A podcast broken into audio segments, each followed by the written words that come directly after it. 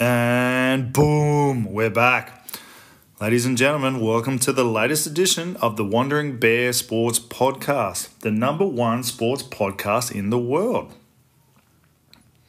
Today's podcast is brought to you by Caffeine Gum Australia.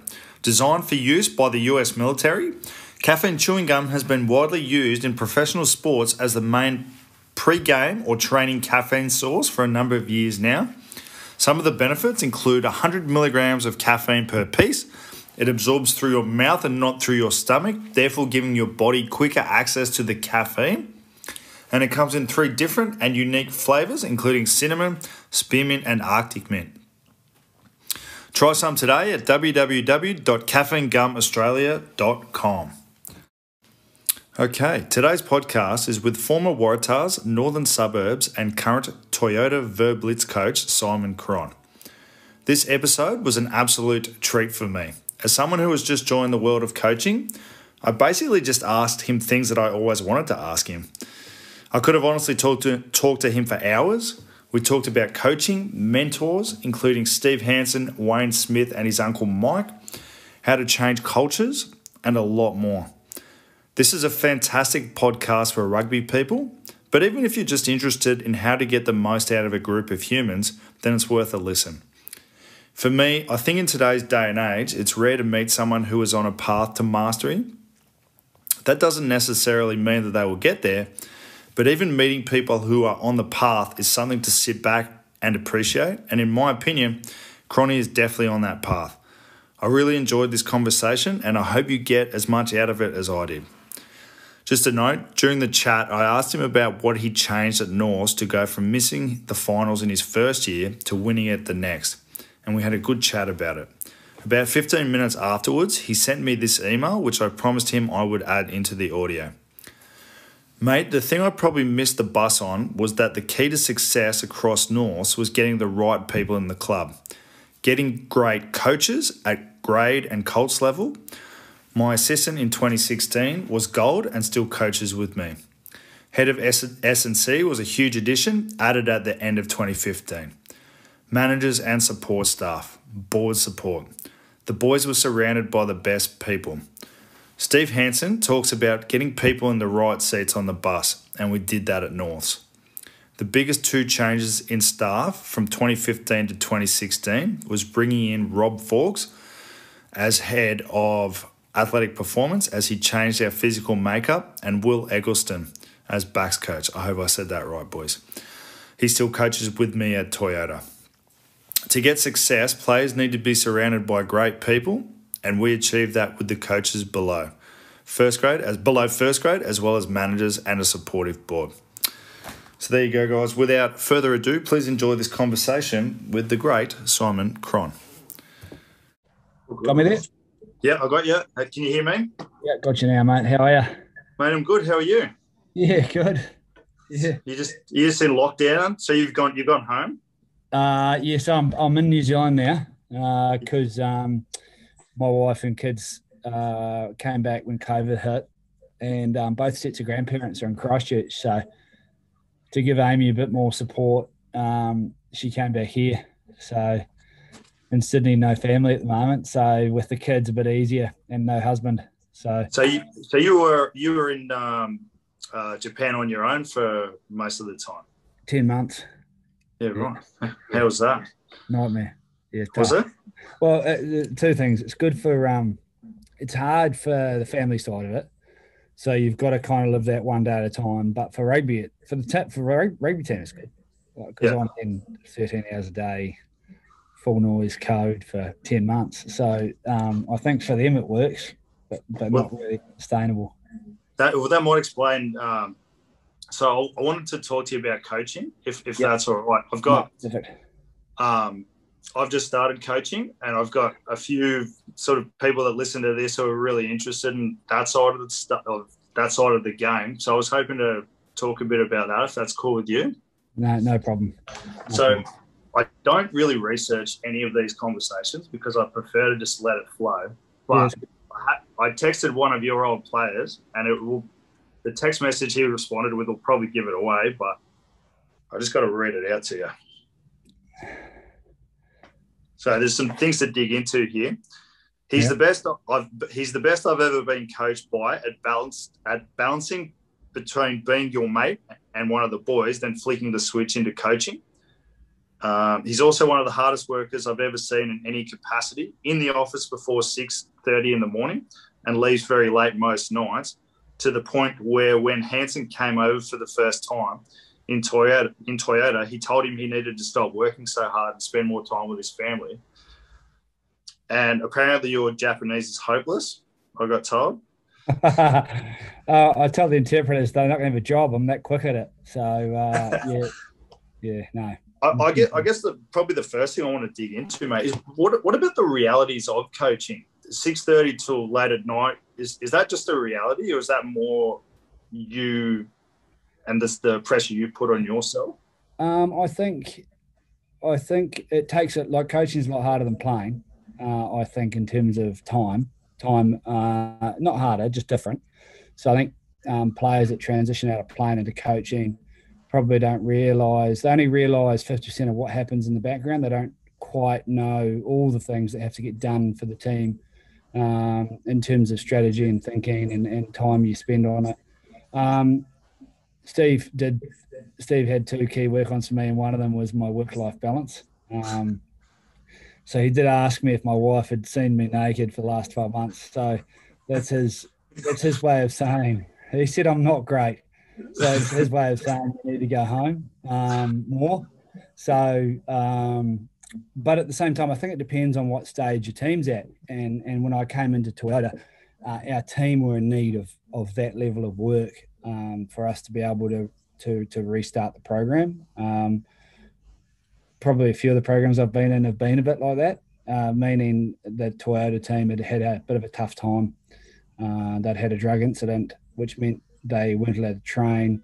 Uh, they've been back working the whole time, so they've been they've been working and and when I came in, it was a bit of it, it wasn't in a great state um, for those boys and for that club. So to be able to switch it around, you've got to put that level of work in to be able to change uh, things, change culture, change the team. So, well, what's an average? What was an average day like for you though? It was like did it vary between preseason and season? Um, it, it was long. It was long and pretty intense. So the average day for me, we would leave home at, at probably 10 past six. Um, my forwards coach got to drive in with me, so we uh, would talk a bit of rugby on the way. Uh, he's over here in isolation with me, so um, we would go full noise. So all day should be meetings into uh, planning into coaches meetings. Uh, the company management often want to have a meeting with you, depending on what's going on around COVID and um, company. So I'd have to meet with them. Then would be on field, off field, gym meetings. So so I'd probably get out of there at six thirty um, or six, depending on the day. So um, that that was pretty much the norm most days. Friday's a bit better because Friday's travel day, or uh, you, I'm I'm done Thursday, meaning um, my job should be done. It's the players take over. So your Fridays a bit quieter, uh, and then Saturday you're in, and then Sunday you're full noise again. So it's it's um it wouldn't be for everyone. How? I'm just going to dig into something you mentioned there. Your job's over on the Thursday. As mm. someone that's just started coaching, it's it's kind of blown me away how little control you actually have on a game day. How did yeah. you?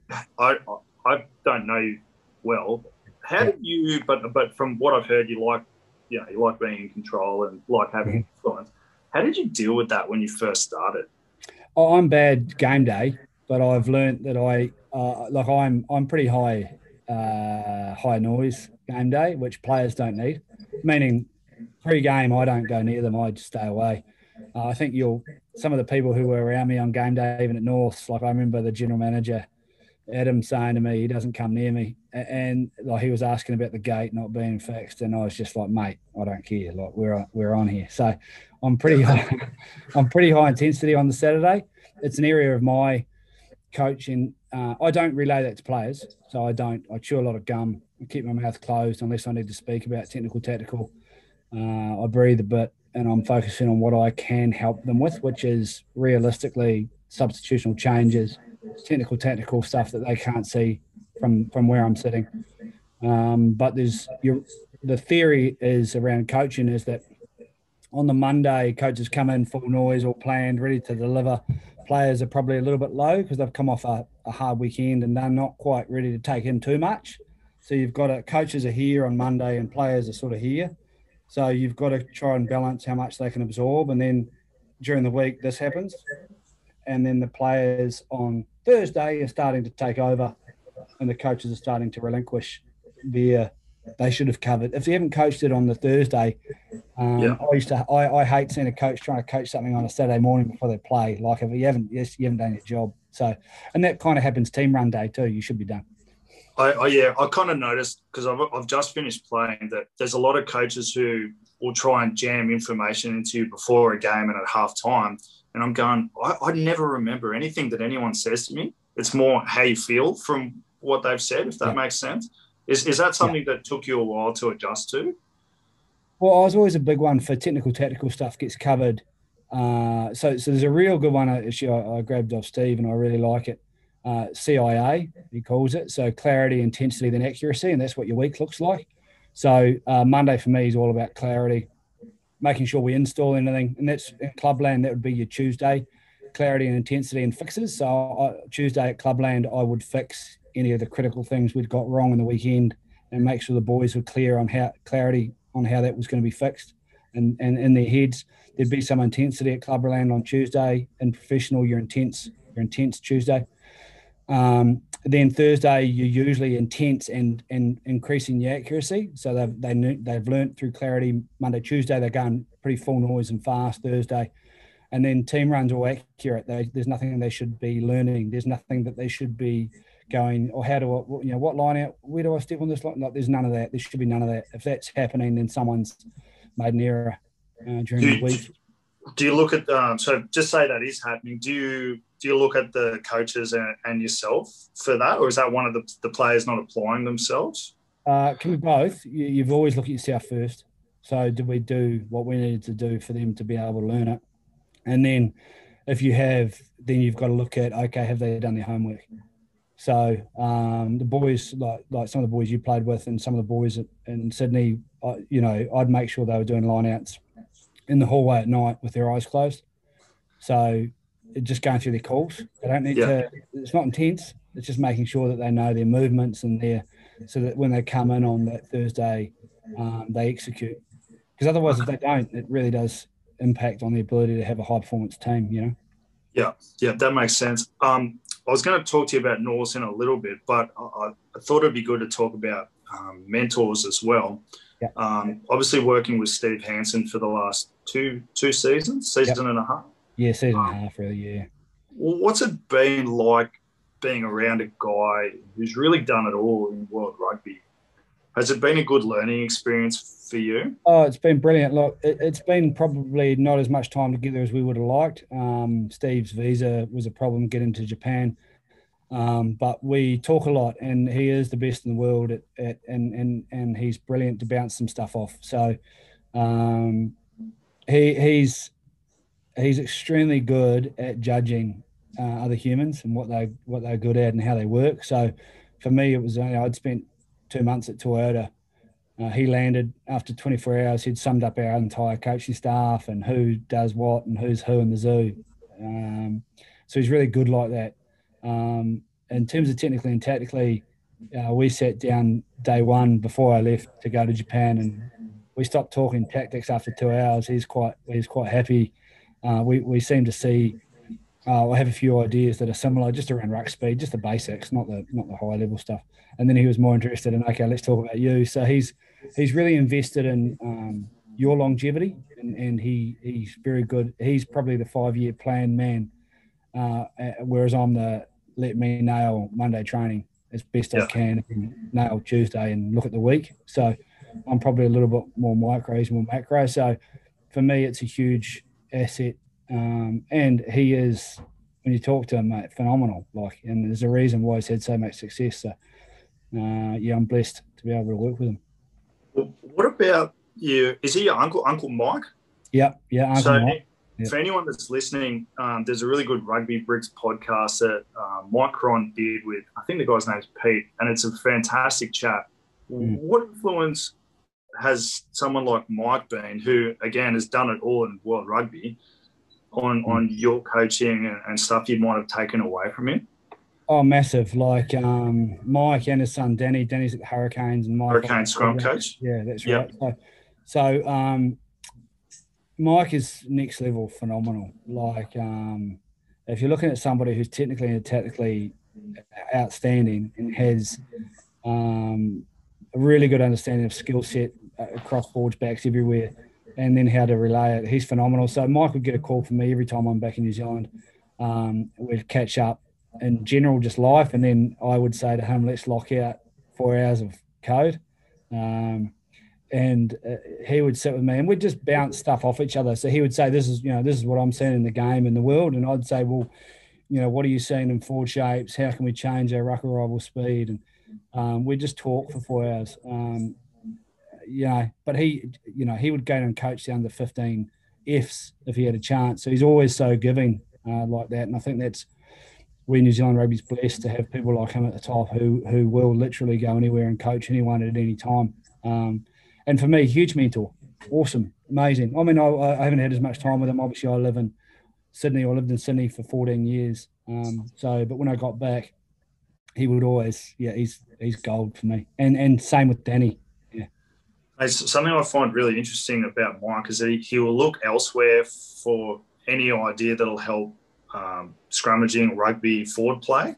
Like yeah. I think he mentioned he mentioned that he, he gets these guys to do tightrope walking yeah, balance. You know, yeah. and wrestling and, and mm-hmm. just generally thinking outside the box, which man, I thought that was really an interesting approach, and you could really see what he's done from that. Yeah. Um, what about yourself? Do you look at any other sports or yeah or any other athletes and take things away? Yeah, I, look, I think you're always trying to get better, and you're always trying. And there's so much. There's so, like people talk about sport, and what's seven days old and rugby's old because everyone's seen it. Like so, whatever happened last week in rugby's happened, and everyone's got it on six different angles on tape. So you've really got to always be thinking about how you can change or evolve or adapt or make things better. Um, and professional development for me has been enormous. Like every season, um, I've copied their mantra of trying to find somebody or something I can watch to learn from. And um, like I've been lucky um, 2014, I, flew from Sydney to the Hurricanes for a week and spent that with Danny and upskilled on areas I thought I was weak at. Um, I've been at the Crusaders. I've spent a lot of time. I, I, flew when I was at the Waratahs in 2018. That season finished, and um, I was looking to go to Europe, and I was trying to work out how to do it cost wise, and a wife and kids, and me being away for super. Uh, and then Wayne Smith was in Japan at Kobe. So I actually, I don't know Smithy, but I sent him an email and I asked if it, he would mind me coming into his environment. And he um, replied and said, No worries, Chrono, but you've got 12 days till I fly out. So uh, I went home that night and I said to my wife, I said, I'm off to Japan. This is Super Rugby's just finished. you can imagine how that goes down. So she, I said, I'm off to Japan. And she was like, What the, you know, and I said, It's to watch Wayne Smith. And she said, I, I get it. And then I said, it's going to cost about five grand. She's so she wasn't she wasn't overly excited, but it's an investment in yourself. And, it's a tax um, deduction. yeah, exactly. And I learned a lot. I, I went over with a couple of key questions about longevity, you know, how to survive in the game with a family and, and how to um, how to be better at that and, and just watch him. And um, you know, I spent a week with him and that's priceless.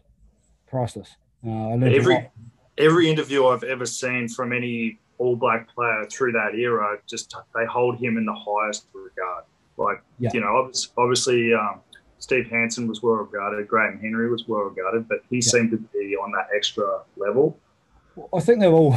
I think what they've done there in their coaching staff is um, they've created a marriage. They, have got the right pieces, um, and every one of those guys, Mike, Steve, uh, Wayne, all those coaches, so that they complement each other and they hold each other accountable and and um, they they have a thing called the inconvenient uh, facts, which means they're willing to bring it up with each other. Um, and they call it a marriage. Um, and you know you've got to have that. So he was.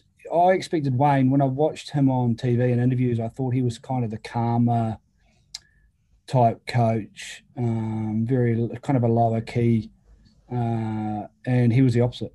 He is high intensity. He is full noise when he's on that field. Uh, he has got a really sharp edge um, to him, which I can have with, with the boys uh, around standards. So um, I really enjoyed that, and he told me how to you know it's a good thing to have and how to use it. And uh, you pay attention to Smithy when he's on field. That's what I noticed. I, even I, I was like Jesus, you know. So it's good. It was really good. Mate, what about other sports? Or, or, at this point in your career, have you mostly just looked at uh, rugby? Um, no, I will usually look at other sports, usually in video. Um, I would love to get into have a look at uh, some of the rugby league coaches, and that's mainly just for my own interest around um, their rev counter and how they coach, like Craig Bellamy. Uh, obviously, would be one I'd be quite interested in, in, in long term success, and that translates into all sports. Um, I watch a lot on other coaches online, um, mainly around like you know even things like Last Dance around Michael Jordan. I'm massive on theming, um, on other ta- other sporting success. So I probably would like to do more uh, in that space in the coming years too. Um, have you seen the All or Nothing documentaries on Amazon? I've seen I've seen some. Yeah. So um, is it uh, Leicester, uh, Leinster, Pet Lagarde, or whatever? Yeah, uh, Man, Man City. Um, yeah, oh, Man City, Man City. Yeah, I there's a couple of, of good. There's a couple oh. of good gridiron ones as well. It kind of gives you an insight into how professional it is over there. Yeah, it's um, phenomenal. I've I've watched um I've watched a couple of those. I I sometimes I watch them and then I try not to sometimes because in season I uh, I'm so up to your neck in it that some sometimes the only thing I'll try and watch is something completely pointless to try and um, the coaches uh, talk about the hamster wheel not turning off. So sometimes I'm just looking for something pathetic so I can turn the hamster off. How do you turn the hamster wheel off? I haven't learned that yet.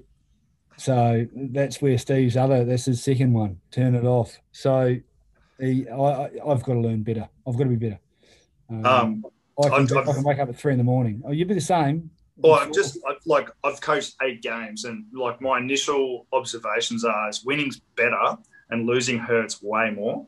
Yeah, yeah and it, it's you know you just you've got no control, and it's just eating away at you, and you're going.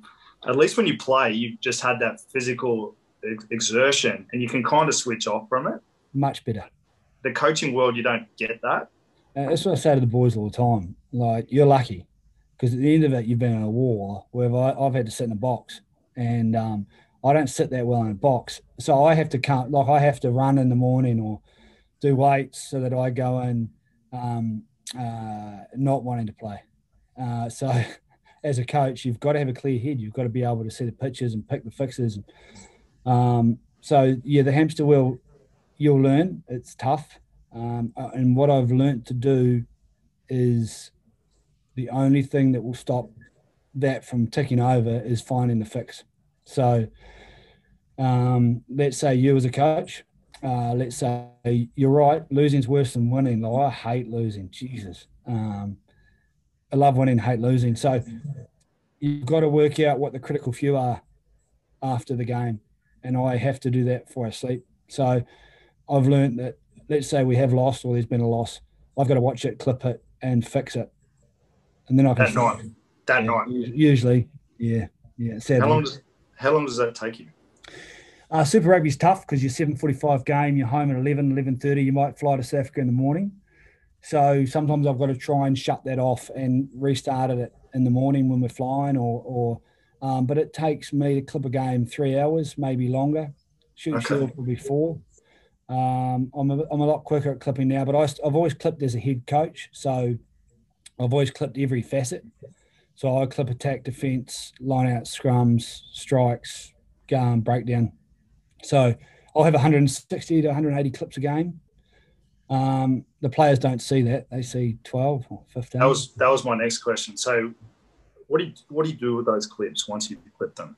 Uh, there'll be individual ones. So, for example, if someone wants to come see me about something specific I want to see to them, I'll I'll have an individual folder for them. So it might be around lining out um, a technique that they've missed, or they are looking for too much, or they're complicating the simple rather than playing the you know a two on one where they've haven't stuck the inside shoulder or they've run they've run sideways or thrown a miss pass. So that is individual.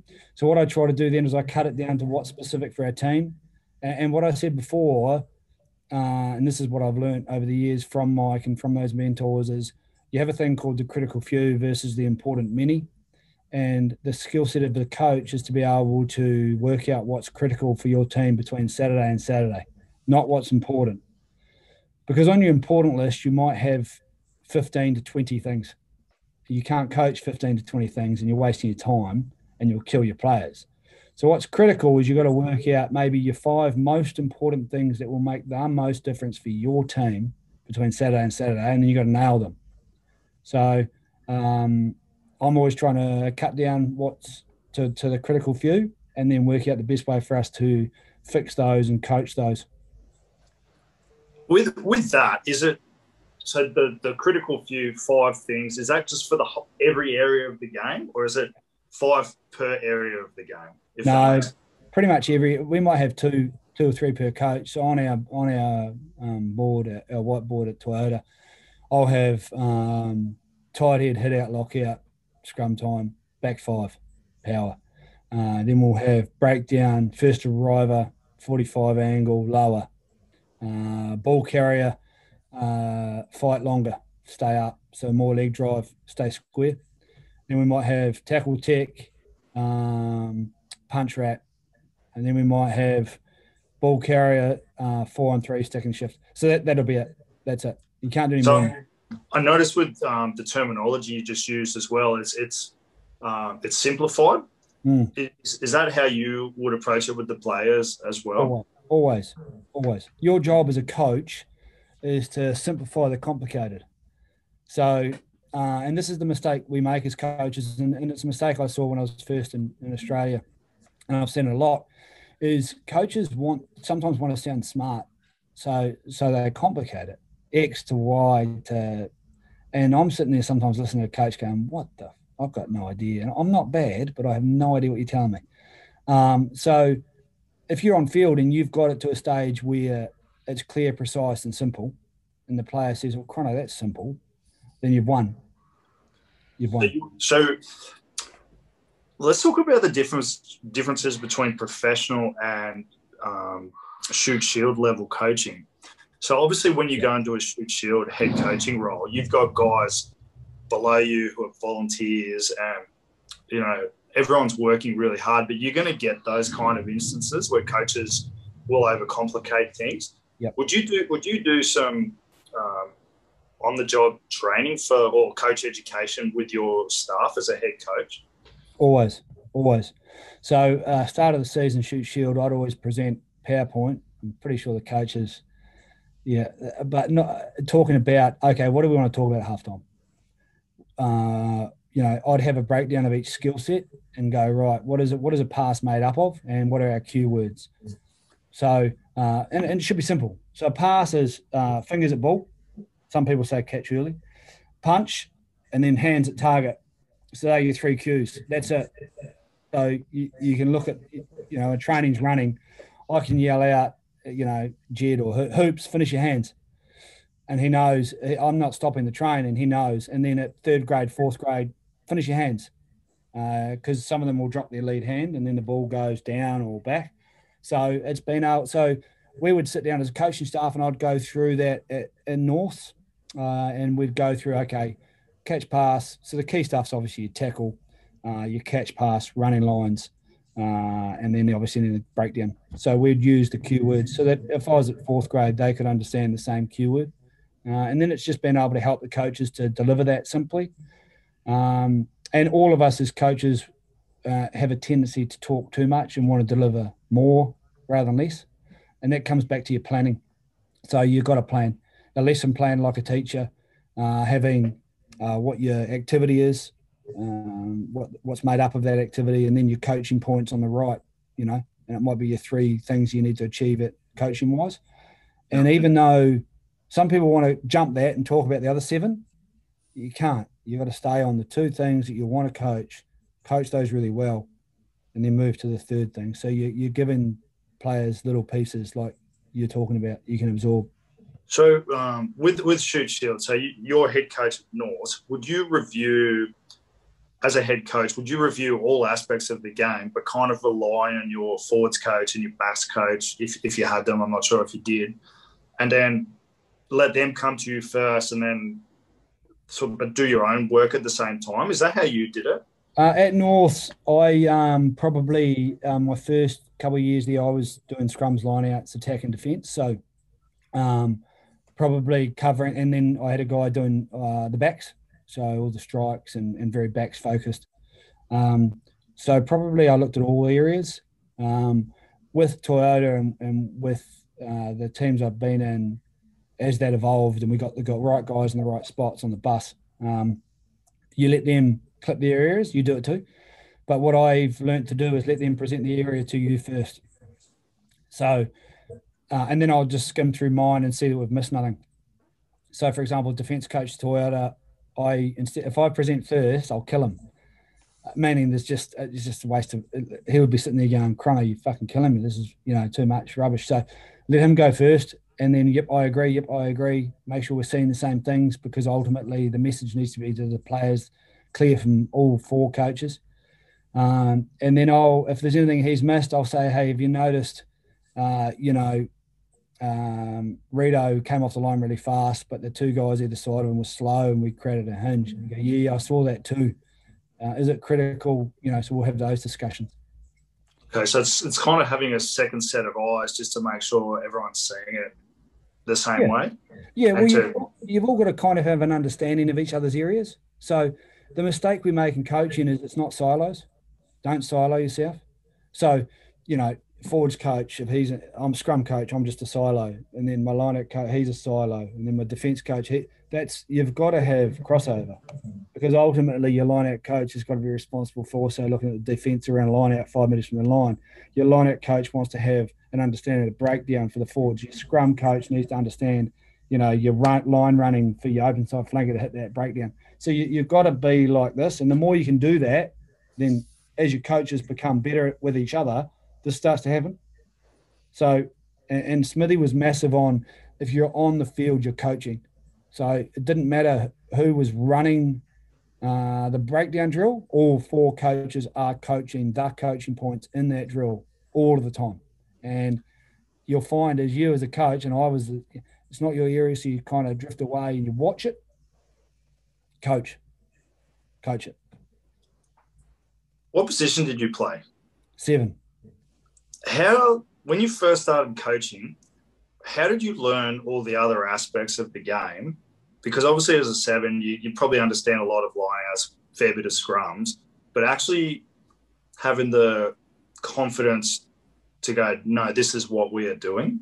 Was it yeah. something that took time? It did. It did. Um, I think my background was PE. I was a PE teacher, so I understand skill skill acquisition and how people learn and the stages they go through. And I had to coach as a PE teacher. I had to teach different sports, so I had to break down skills and look at subroutines. So that helped me naturally.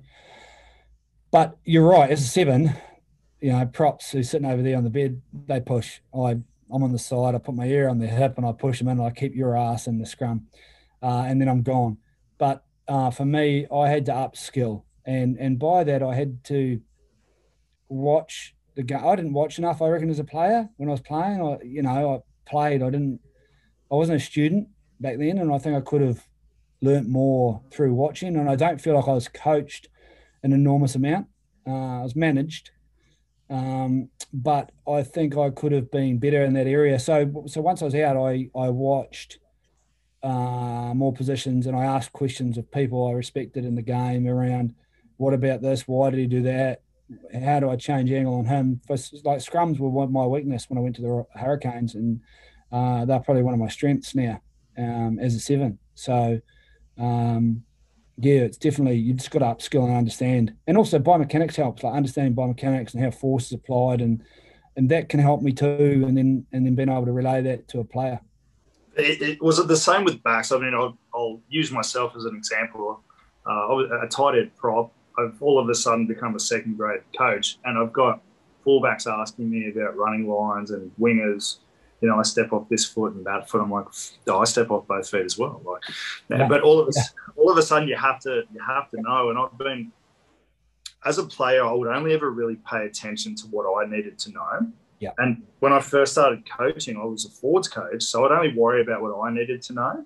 without going, you know, what are we doing with our kicking game? And it's yeah. this whole new world's opened up to me. Yeah. Yeah. And, I'm probably asking more questions than I'm actually doing coaching.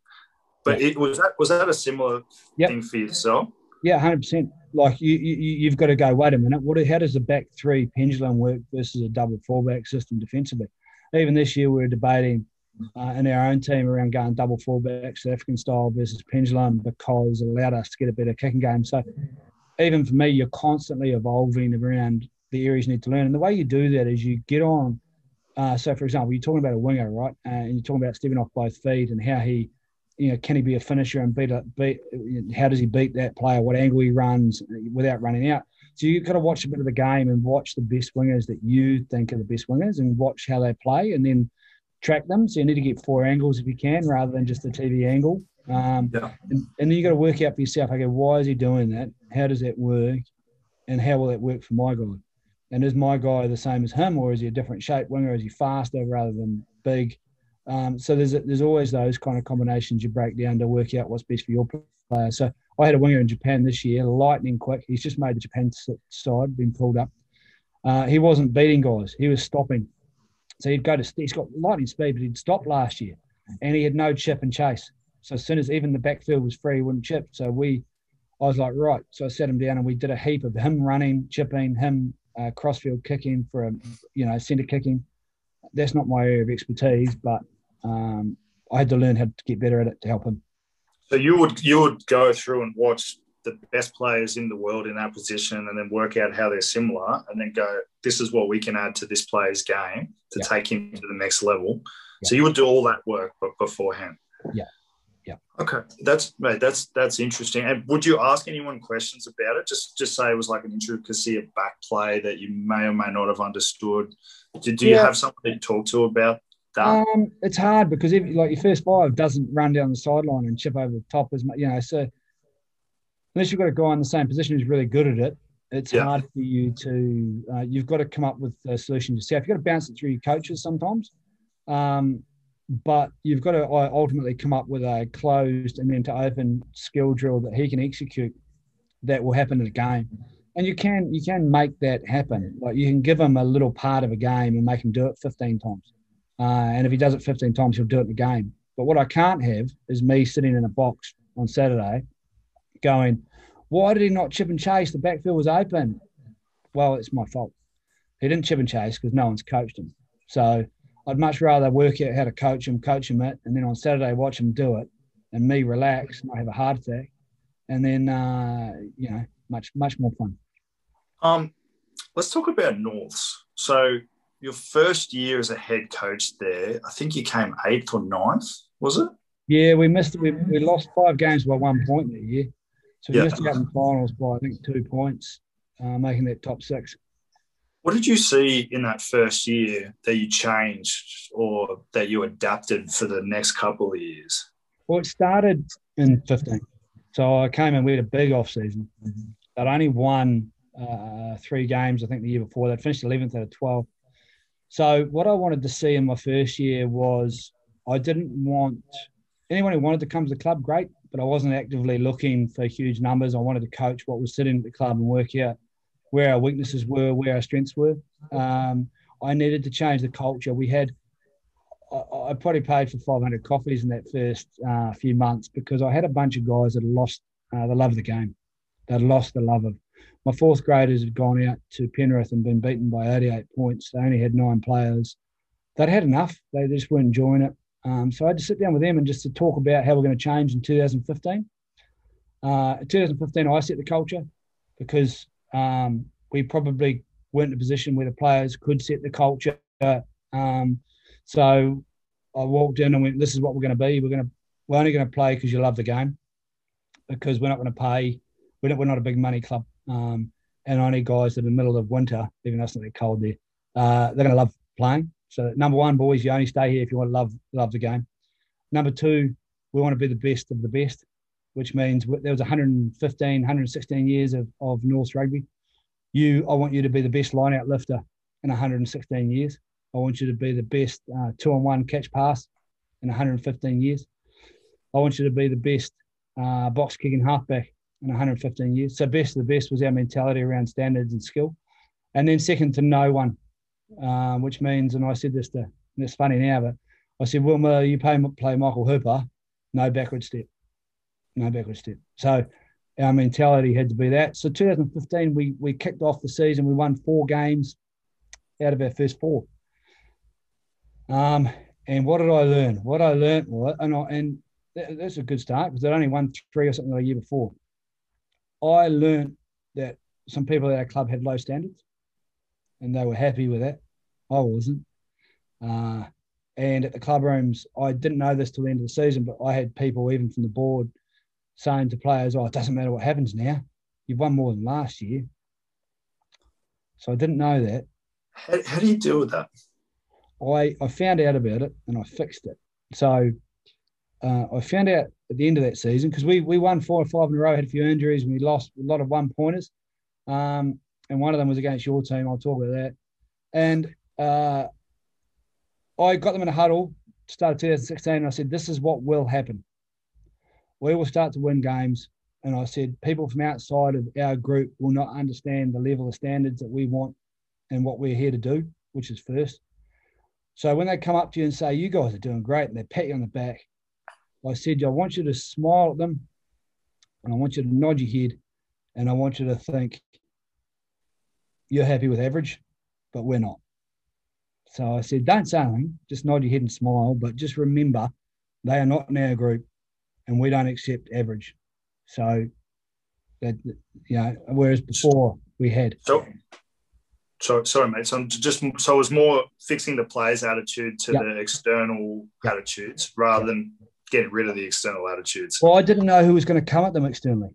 So in this scenario, a board member, but it could have been their mother, it could have been their brother, it could have been their girlfriend. Oh shit, you're doing well. You won six games. You haven't won anything yet, champ. So it's just um, changing their mindset around standards and understanding that within our environment, this is our standard, and outside our environment, they don't hold the same standards. I don't expect them to, but in, in our house, we will. So that was a learning. Um, and then the other big learning, you know, we played you guys. I was away, unfortunately, and we're up 31 to 9. And uh, I landed coming back from work overseas and we'd lost 32 31. Now, that happened five times.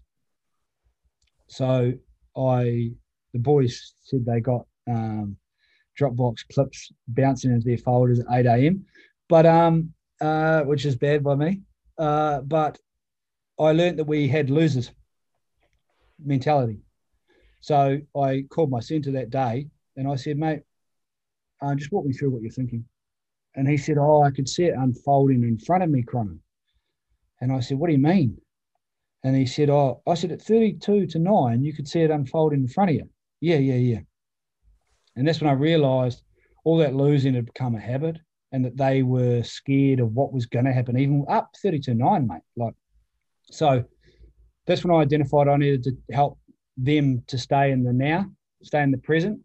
So, um, and what that means, what that looks like is you do your role for the next 10 seconds, do that really, really well, best of the best, and then stop and start again. Um, because what he was doing was thinking about the future, thinking about the scoreboard, and thinking about losing. And as a result of that, he'd stop playing. So he'd stop coming forward defensively to make the tackle because he was watching the game unfold in front of him. So then I had to change our mindset and start to teach the boys about staying in the process. So you hear process all the time, right? But process means that I do my job really, really well right now. So for you as a tidy prop, it would be hit out lockout or to be um, I need to get my punch bind and then pull my foot back. So understanding what I need to do now and then doing it really well. Because the risk is as a player, and the biggest mistake as a player is you live in the future, which is winning, losing, uh, or you live in the past, which is I dropped the ball two minutes ago and I need to make up for that. So if you live in the future or the past, you make mistakes in the now. That's what happens. So boys, if you're thinking about that or thinking about, you will make errors now. So, so when when you go, so just say at the end of the game, like we lost on the weekend by a point. Sim, yeah. Similar situation to what you're talking about, and I've gone, why did we lose? And boys go, poor execution. So poor execution is not playing in the now. That's right. Yeah, because you, you remember skill set. They can all do the skills that you've coached them most likely, right? It's just whether they execute under pressure and execute at speed, or whether their mind is currently focusing on the now. So, for example, your I'm not sure how yours uh, ended up, but ultimately, for you to win games in pressure situations when you're behind on the scoreboard, you're going to need everybody to do their role, and that might be something as simple as cleaning out. So, you as a tight head, I'd say you clean a lot of bloody rucks, right? So, if you don't clean that ruck, your winger doesn't score the try. So it's everybody understanding the value of staying in the now and me doing my role. So even though you, know on the on the highlights reel, you'll show somebody scoring a try in the corner. Oh, well done, you know. It's all what you want to show is the 62 actions that led up to that guy scoring the try, and the value and importance on the fact that Duncan Chubb cleaned three rucks, did two ball carries, and passed for us. You scored the try. Is, is that the process you went through with the North boys? Did you literally go through and show them yep. moments in the game like that? Yep. How quickly did the? I mean, they obviously bought into it pretty quickly, but or did they? Did they buy into that reasonably quickly? They did, um, but it takes time. It takes time for them to understand process, and and when it starts coming out of their mouths in interviews, and they start talking about it on the field, and they start living it, that means they've got it. So when you hear them saying it, and you hear them, you know, like I watched Huey Sinclair get interviewed by Waratahs at half time, and someone said to him, "Oh, that was a great first half," and, and, he, and yeah, oh, geez, you must be tired, and he was like, "No, I'm not. I'm fresh as daisy. I've just started." Because we gave no excuse. Like it's 80 minutes. You're not an Iron Man. Don't you ever tell me you're tired. It just pisses me off. So, yeah. um, 10 seconds at a time, you can go for, you can go for three games if I forced you to. You just got to mentally be understand that you can. So um, there was a lot of that. We did it at training. We did it at games. We played. Um, we did activities at training that forced them to um, stay in the now through playing 32, 33 phases until somebody made a skill error and the skill error ended it for everybody. So they understand how important it was. Um, yeah, so we do a lot of that. Did you did you were you driving this or did you go to the senior players and go, This is what's happening, you guys need to drive this?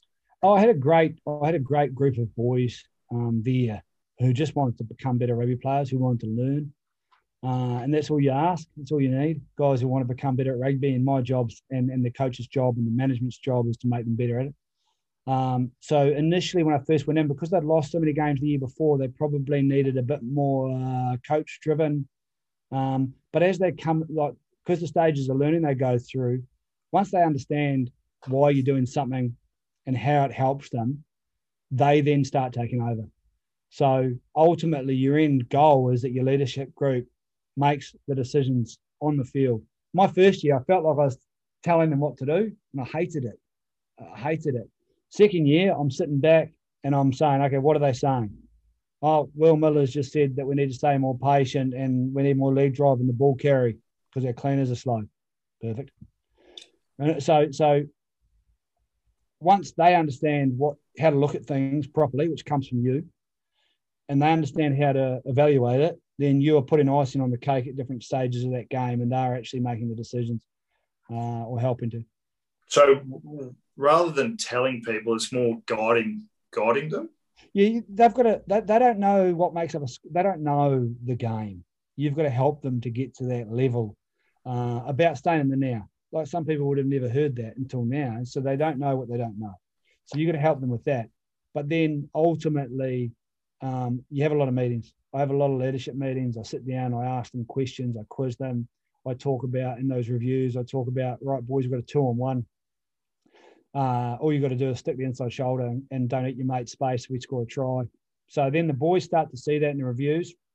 Their rugby brains become better, and then they can start helping more and more and more. So, yeah, they become a big part of it. Um, I, I, guess for me, like I know a lot of the Norths boys pretty well, and the thing that I was most impressed with is you, you didn't go out and spend a ton of money. It was more guys that were there, and obviously a few other guys came in, but it was making the most of guys who clearly had the ability, you know, like your, your Sinclair brothers, your Willie Miller. Guys like that. And is there, I'm, I'm wording this poorly, but is, do you go into that with, I've got a three year plan? Or, or is it I'm going to try it out the first year and then make subtle adjustments? How, how do you work that? Probably the second one more. I'm going to go and look. I think there's there's different types of coaches. You have coaches who recruit full teams. Um, that's a recruiter. It's not a coach. If you recruit a full team, you're just dropping them on top of guys like Hugh Sinclair, and then we, we Hugh Sinclair wouldn't have come through. You know how how how sad would have that been? Will Miller wouldn't have come through uh, if I recruited. So what you do is you look at your team, you coach what you've got in front of you. Uh, Huey was coming out of third and second grade. Um, you know, even Wolfie scored a lot of try. He was in second grade. So yeah. you coach those guys, you see what they've got in them, and then you look at your depth and work out. Uh, so my approach to recruitment is you've got a fire hose, which is really I need a twelve. So fire hose, find a good twelve that suits you and your team. Sell them on the. Uh, you're going to learn, become better at rugby. You got to love the game, or you have a sprinkler, which is a sprinkler everyone and try and I get 15 players and just I, am not a fan of that. So I'm a fire hose approach. So I sat down into 2015. I said, right, uh, Angus Sinclair wanted to come because his brother was there. There's a 10. I need a 12. So I sat with Eri Simone out of rugby league. Um, he had three other clubs also talking to him. He chose us, no for no money. Uh, the other clubs had money. Um, but that's one, not what we were about culturally at the time. Uh, I needed uh, a, a tight prop, so we were looking for one of those. So that was it. That was us, and that completed our our jigsaw puzzle around what we required on field. Um, and then when you build it, other people choose to come. So we'd have people show up randomly, and we. I'm a massive one for anyone who wants to play rugby. Play. Anyone who shows up at our club, I don't care what level they're at. Uh, we've got to make them welcome. So everyone uh, make sure you know their name by the end and shake their hand. They enjoy the environment that, that they come into. So we all of a sudden ha- started to have a lot more. You know, instead of having eight versus Penrith, we would have 28 uh, guys at fourth grade wanting to play. So, and that's uh, for the game. That's great. That's what we want. I, I, I was talking to um, so Todd Louden's coaching at South at the moment. I've gone. I've looked at it so professional rugby, you're really coaching 30 players. With mm-hmm. Shield, you're the boss of all full grades plus the Colts, really. And then there's a mix of aspirations from your, your aspirational player to, you know, guys that just want to be a part of something and have a beer and, you know, guys who aren't really interested in playing at all, but just turn up for the social side of things. Yeah. Was it hard for you to juggle that, or you was that something you just that came naturally to you? Um, I think in your top few teams, you got to work out. Okay, so third grade is is one hamstring tear away from first grade at Shute Shield. So I always said to the boys, uh, understand third grade. If we have a hamstring tear, you need to be in first grade. So let's coach you, train you. Uh, we've got to coach four deep in every position for us to win a title. So I need to spend time with the fourth tight head prop. Um, so we coached deep, uh, really deep, to create uh, depth for us to be able to win. Um, now, at the same time, uh, I watched every fourth grade game. I love those boys, and they had a couple of guys that jumped up the ranks. So we had a third grade and a fourth grader play first grade that year or change, you know. Um, but a lot of them, like you mentioned, are in it because they love playing. So what do I need to create? Well, I need to create an environment where they keep loving playing and um, that my fourth graders uh, and my first graders know each other like brothers and, and want to spend time together too. I'm I'm anti um, ones versus twos. Some coaches take the I've seen it. They like to take the uh, the easy approach. Oh, you're not in ones anymore. Let's show them and make it a twos versus ones, ones versus twos approach. But I hate that. I'm a massive one on us versus them. So us as a club versus you as a club. So we'll huddle on Tuesday and I'll say, right, boys, us versus them. We're going to South this week. Colts, South are coming to you. So us versus them. So us as a club versus them as a club. It's not first grade versus first grade. So, and then all of a sudden we're all part of the same family. So, uh, and I still, I still love watching that. I want to get to Sydney and watch those fourth graders play. Uh, they went to two grand finals during that time. So, um, and they have fun and and and I them winning always made me feel good about uh, first grade. Good luck. So, it's um something that I've always hated is the anyone but uni saying. Like mm. I think it should be no one but us. Like yeah, yeah, yeah, yeah. It's, it's a loser mentality. on the opposition. Yeah. So so uh, one of the things I identified in my first year is we had too much respect for certain jerseys, color of their jersey. All of a sudden we stopped playing because they're wearing a different color jersey to the guys the week before. So we don't want that. We've got to create consistency of performance. So I said, well, we're going to name every team white team because I don't give a shit what jersey they wear. You play the same. So you play your Penrith, you play the same. If they and Penrith were good, really good back then, they'd beaten North year before. Um, or you play uni because when we played uni, all of a sudden we started dropping out of process. We started doing things because their jersey was different. So I needed to get rid of that for us to win. So um, we were white team. We played white team, and everything's about us. I don't give a shit. Like there's little things we're attacking the opposition around weaknesses in them, um, but we're us, and, and and we've got to develop what what we want to do, and then target their weaknesses. So, so with the preview, I I always thought, particularly like second, third grade level, it's what if you do your role right within the team and within the structure of your game, you're more likely you're more than likely going to win. Yeah. In my in my view. Um, so when you're doing a preview, you go, "This is what we have to do to counteract their weaknesses," rather than "This is what they do." Well, I'd go us versus them, and I'd say right us. Um, we our NTRs are critical, no time required areas, so pressure. Uh, we need to dictate the contact zone against uni because they won't make us think too much. So we've got to get off the line and tackle on the ball. Um, and I'd say them um, and I'd have a couple of key points we need to understand about the way they play. So they love quick ruck speed. Okay, so we need to slow it. How do we do that, boys?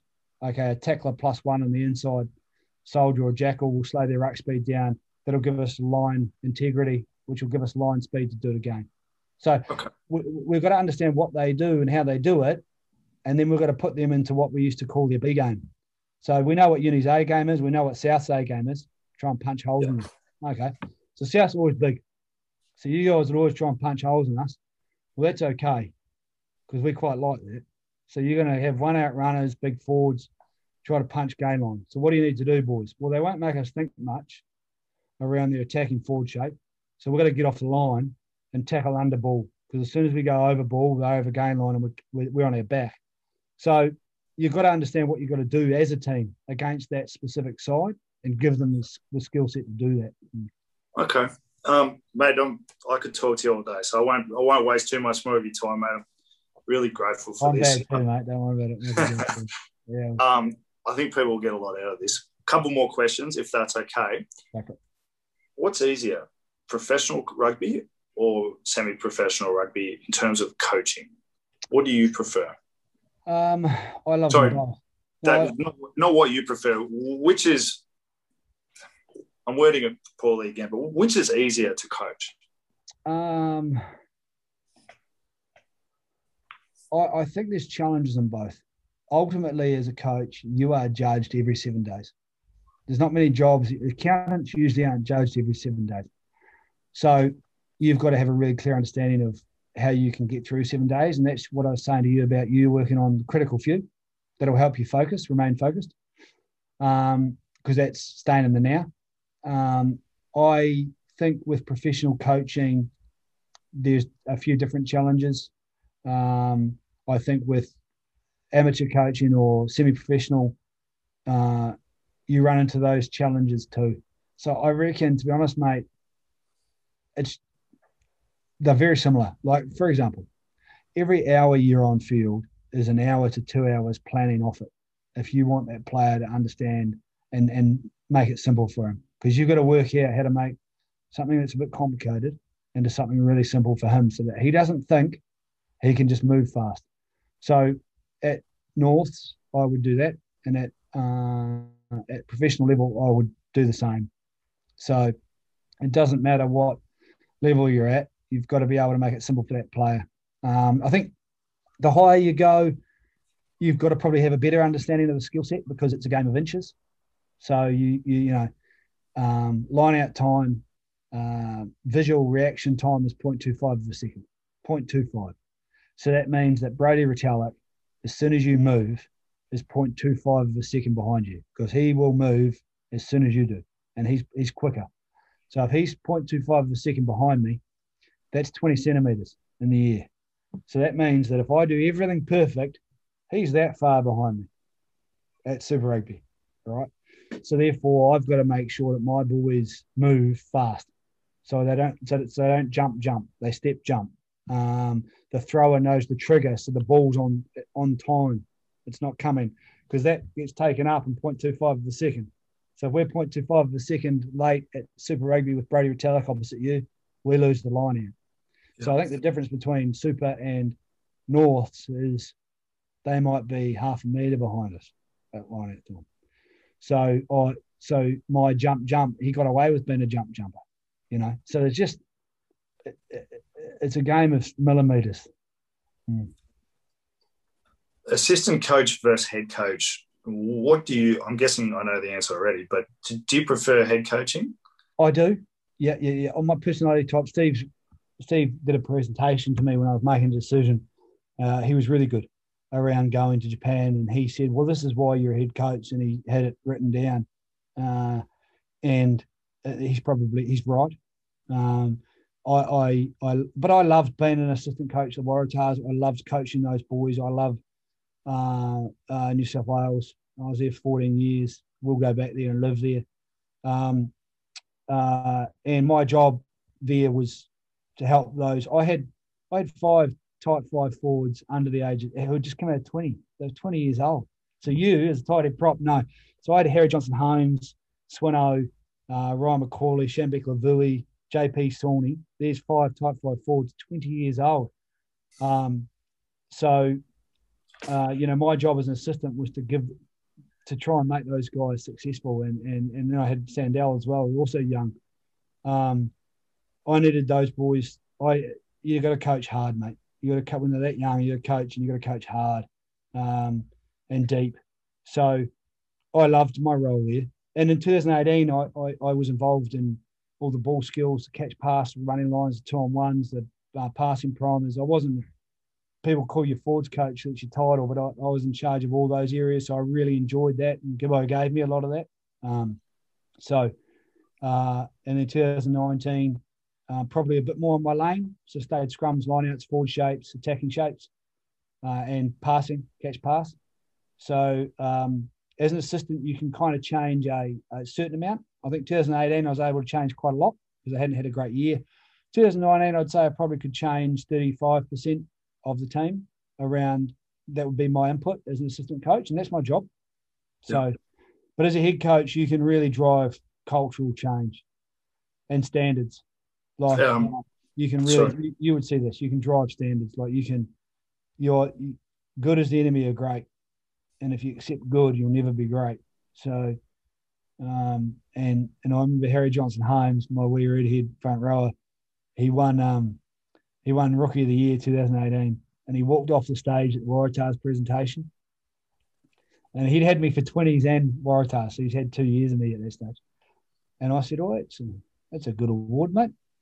And he looked at me and he said, Yep, but it's not great. And I said, Good boy.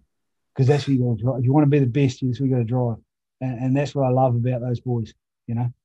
Mate, um, he, like, effectively, he's learning to play tight head prop at the highest level in at the highest level, which is very uncommon, and he's doing a good job.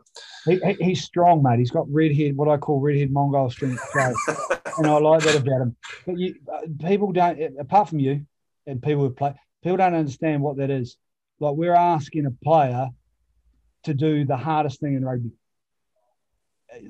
People don't understand. Loose head's one shoulder on, tight head's two shoulders on. They're completely different.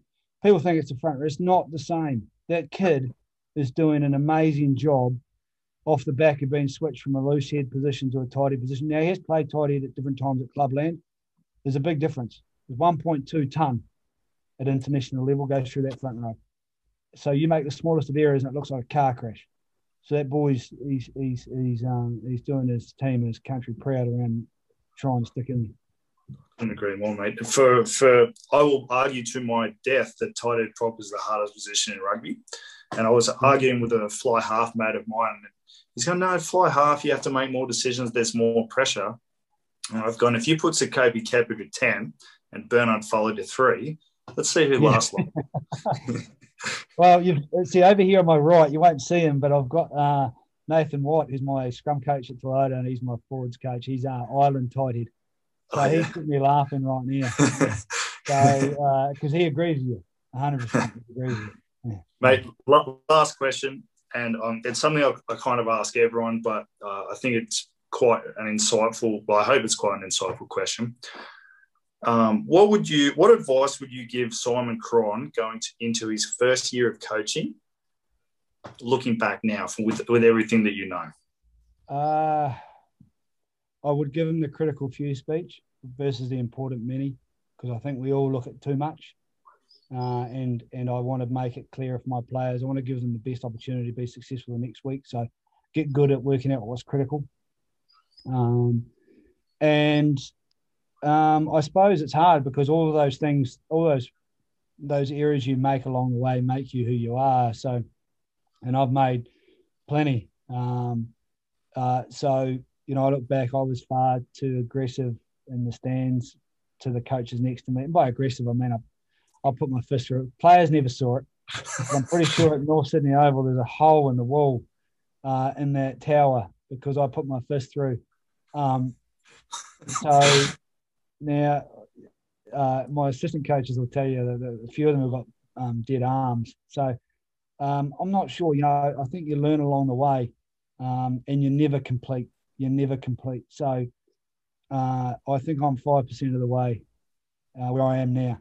So uh, there's a lot there's a lot more for me to learn and get better at. So I, I keep learning, keep change, keep evolving. What's old is old. Seven days, mate. Rugby, you got to evolve. Mate, this is awesome. Thank you, thank you so much for your time, mate. Um, oh, a, a, pleasure. Happy to any time. And um, playing we we had team played against you, mate, and the the the back right corner at South is a scrum, and we went to engage and it was our feed five meters from your line, and uh, you pulled back slightly. Your lock back, your locks back arced, so he pulled back slightly. We got hit and got done for chasing. Son of but so so to this day, mate, I remember every time, and, and that's old bull versus young bull. You old bull, my my uh, my loose head, he young bull, and you taught him a lesson. So pissed me oh. off, but good job. Well, mate, I couldn't do much else, mate. So you got me. You got me. Yeah, yeah. Um, uh, back to Toyota. Yeah. So so um, I've uh, signed on to Toyota for uh, a one plus one, which is one with an option uh, at this stage. Um, it was done a while ago. Um, uh, partly due to, to, to, I've made a lot of changes there, so I need yep. to drive through that at this stage. Um, and Steve's quite proactive. Uh, that was before any other stuff popped up, but um, at this stage, that's the plan. Mm. Beautiful, mate. Well, I, I, hope hopefully we see you back here one day. Um, you will, mate. You will definitely. That'd be, that'd be great, mate. I appreciate this so much. I've I've got a tremendous amount out of it, and I'm sure other people will as well. So, well, well like I say, now you're coaching, mate. You can you can zoom me off camera, and we can chat through anything else you want to uh, talk about around your coaching and your development too. No problem, anytime mate. I'd, I'd, if if once the world opens up again, I'd love to come over and just yeah. fucking. Be no, you're welcome. Come to Toyota for a week. I, I know that um, uh, Ruffy was going to come. He's going to come for a week. He was booking his hotel from Warringah, and then um, and then COVID hit. And uh, I think Joel Rivers, Parramatta, he's going to pop over. And I offered it to Batch the other day uh, and to chat. So no, welcome, welcome over, mate. And it's um, a good opportunity. Mate, absolutely. Um, thank you, mate. Enjoy the rest of ISO, and um, thank you again. This has been awesome. No, worry. no pleasure, mate. Anytime. Thanks, Cronny. Have a good one, mate. Thanks, mate. I've got I've got six more days. oh God, I'd hate to be I'd hate to be Whitey in your hotel. Oh, I tell you right now, mate. He's he's blessed. He's, he's a lucky man. See you, boys. Right, See you, mate.